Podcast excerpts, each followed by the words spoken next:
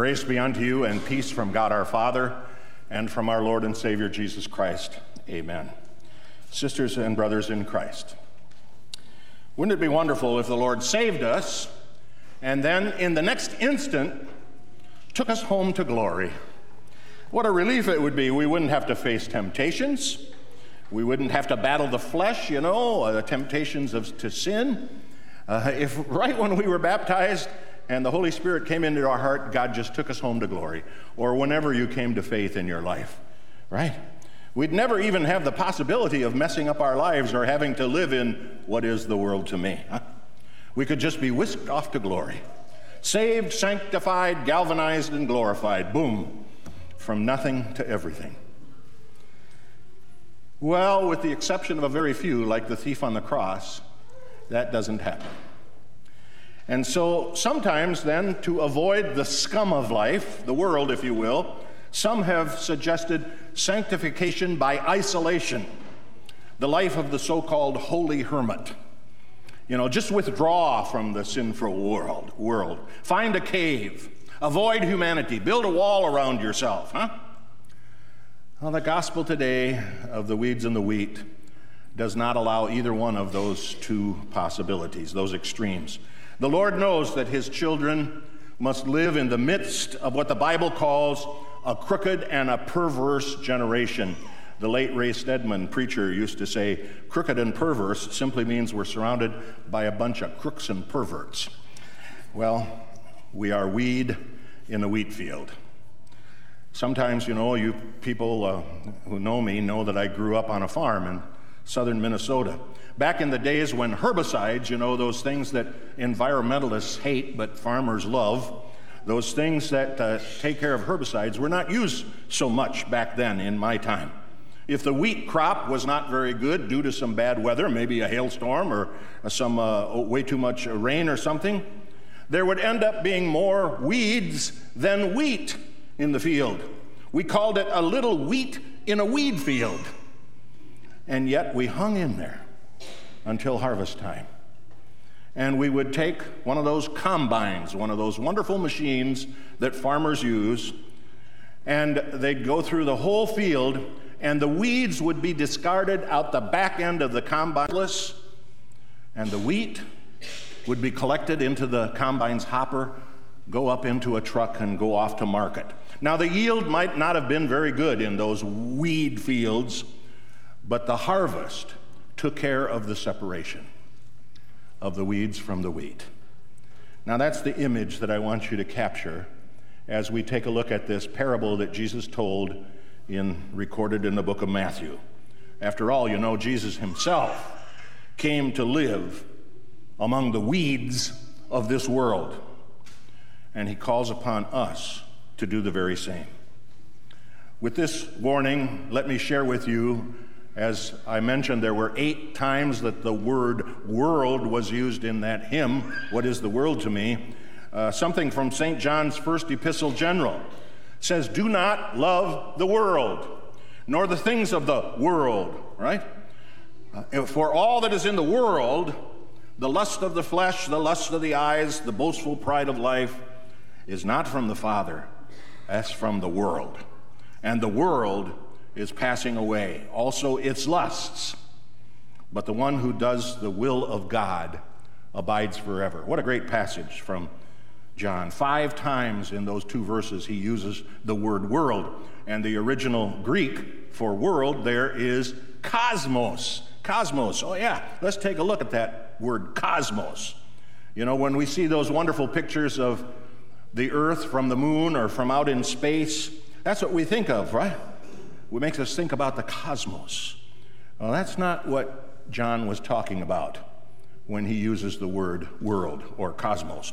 Not the planet, but the world order, the things of this world, manipulated by the evil hand of Satan and his demons. That's what John is talking about. Satan, who pulls the strings of this world to achieve his wicked end the lust of the flesh, the lust of the eyes, the pride of life. That's what's wrong with the cosmos. And of course, it's the result of the fall into sin. It's the consequences of the, of the God directed rebellion. rebellion. Natural man is blind and dead and actually puts the fist out and is an enemy of God, the scripture said. It's the very noxious breath of creation gone wrong. It's the focus of Jesus' prayer, as a matter of fact. The night before John 17, we call it the high priestly prayer. He says, I have given them thy word, Father, and the world has hated them because they are not of the world, even as I am not of the world. I do not ask you, Father, to take them out of the world, just keep them away from the evil one. Hang on to that. Don't take them out of the world. Don't take the wheat out of the weed field because there's a purpose for that wheat. So, the challenge then of surviving in Satan's cosmos, of living, if you will, in a weed field, is to lift your head up high, stand tall, wheat, in the midst of all the weeds. You are God's kernels of righteousness. You, are, you and I are supposed to be different from the weeds. That's our challenge to be different. However, our parable about the weeds and the wheat teaches us that the privilege or the challenge to be different does not mean we are supposed to be removed from the world. Just think about it. If the Lord took us all home the moment we became his child, if we were all removed from the influence of the world all around us, then it would be impossible for us to influence the world all around us. Let me repeat that. If the Lord took us out of this weed field, then our ability to influence the weed field would be gone. And that's, after all, our purpose for living. Our purpose for living is to live in the weed field and overcome the weeds. And we should do that without any fear. No, no fear. Have no fear, little flock. After all, the devil, with all of his lies and all of his deceit, cannot stand against a child of God who is armed with the truth of Holy Scripture. The atheist, armed with his lofty knowledge and his arrogant achievements, humanism, right, cannot be compared to a faith forgiven sinner armed with the power of prayer. And don't forget the fires of the eternal harvest. The angelic combine, if you will, separates the person armed with only a life of selfish deeds and personal righteousness, pushes them out the end of the combine worthless, separates them from the blood bought son or daughter of the king who clings by faith to Jesus' blood and righteousness. Thy beauty are my glorious dress. So let's end with some summer encouragement from Jesus today. When you and I are tempted to get sucked and be corrupted by the crooks and perverts, here's four lessons I think that we can live by. Number one, pay attention to what you look at. When all you can see around you are weeds, you got to be careful what you look at. Remember from 1 John, the quote I gave you earlier about the lust of the eyes? Be careful what you lust for, what you look at. Maybe you're looking too much at what we sometimes call the good life, huh? or about that quest for things that causes so many of our eyes to look to our bank accounts. Huh? Or many today look only for uh, leisure and pleasure seeking, the, the party time, or how about, how about addictions or shallow relationships, and, and dare I even suggest moral bankruptcy. You know, I think it is said by historians that the Roman Empire fell not because of some conquering army, but from complete moral bankruptcy, living life with no regard for the guidance of God's holy will. Huh? So, lesson number one in a weed field, we got to be careful what we concentrate on, what we look at. Look to Christ. I have more to say about that in a moment. And we are, when we are tempted to the contrary, then we go to number two lesson encouragement, if you will. Give greater thought to the consequences than you do to the worldly pleasures. You know, one of the subtle lies of the world order of Satan, of the cosmos, of the wheat, weed field, is that nobody ever mentions the ugly underside of sin. You know, the drunken fling might seem wonderful between 9 o'clock and midnight when you're partying it up. But don't forget the agony of the headache at 6 a.m. the next morning. You see, Satan never tempts us with the truth. He is the father of all lies. The scriptures describe him as the great deceiver. The truth that the Lord has given to us in his holy word makes it very clear and gives us all kinds of examples. Boy, the chief example are the children of Israel. They never realized the consequences of their rebellion against God until they got wiped out in Babylonian and Assyrian captivity. Consequences. That's why, you know, Luther's explanation to the Ten Commandments all begin the same way. It says we should fear, love, and trust in God. Love and trust, yeah, we embrace those as Christians. But how about a little holy fear? And that does not mean to be afraid of God, but to realize that there are consequences. You, you know, and the Bible says, unto the third and fourth generation of those who ignore his holy will. Number three, begin each day renewing your sense of the reverence of God. Let me concentrate on two R words there renew and reverence. Renew suggests that this is not something we do once in some high and holy spiritual moment. Renew is something we do every day. I love that prayer, you know, of uh, King David in Psalm 51 Renew in me, you know, the joy of my salvation. Every day. Start each day by talking to the Lord in a holy moment of personal renewal.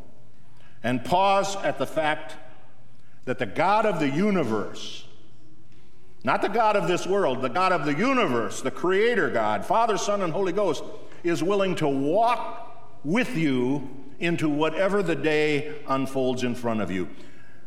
And even though He wants to be known as a personal God, a friend, a loving parent, a servant Lord, He also deserves then our unbridled awe.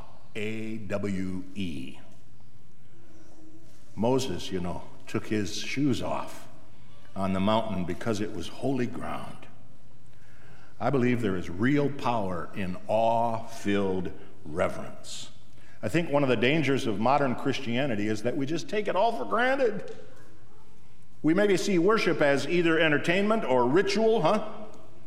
You know, the root word of worship is to fall down at the feet of the one who has done all things for you and bow down in holy reverence. That's what we do in worship.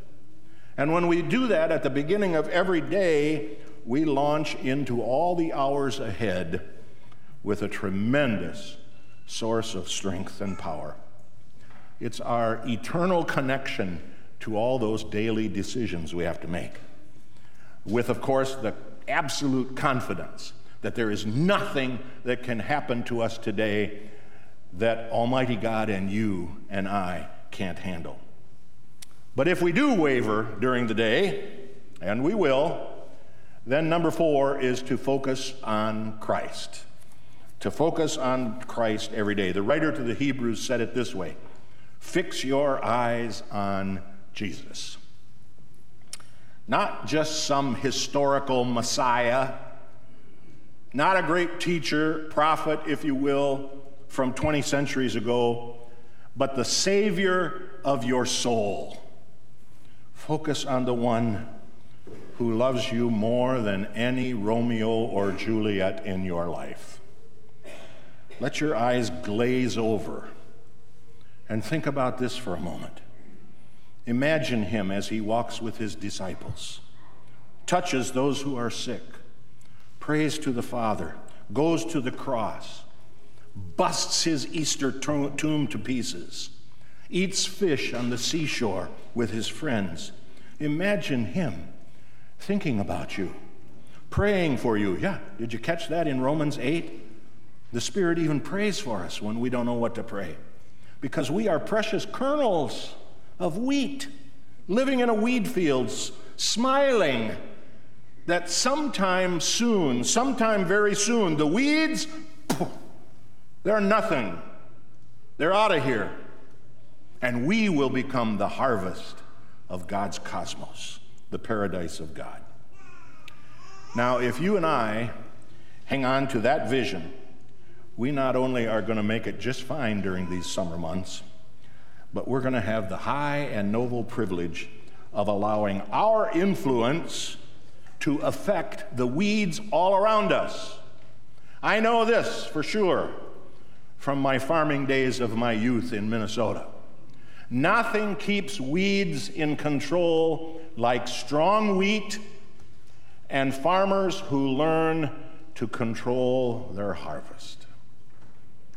Thanks, Lord, for the encouragement here in the middle of summer for your wheat, even though we have to continue living in a weed field. Thanks be to God. In the name of Jesus, amen.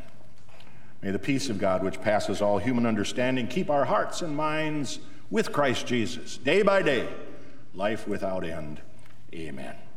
Please rise as we uh, sing the prayer of response. Almighty Father, bless the word.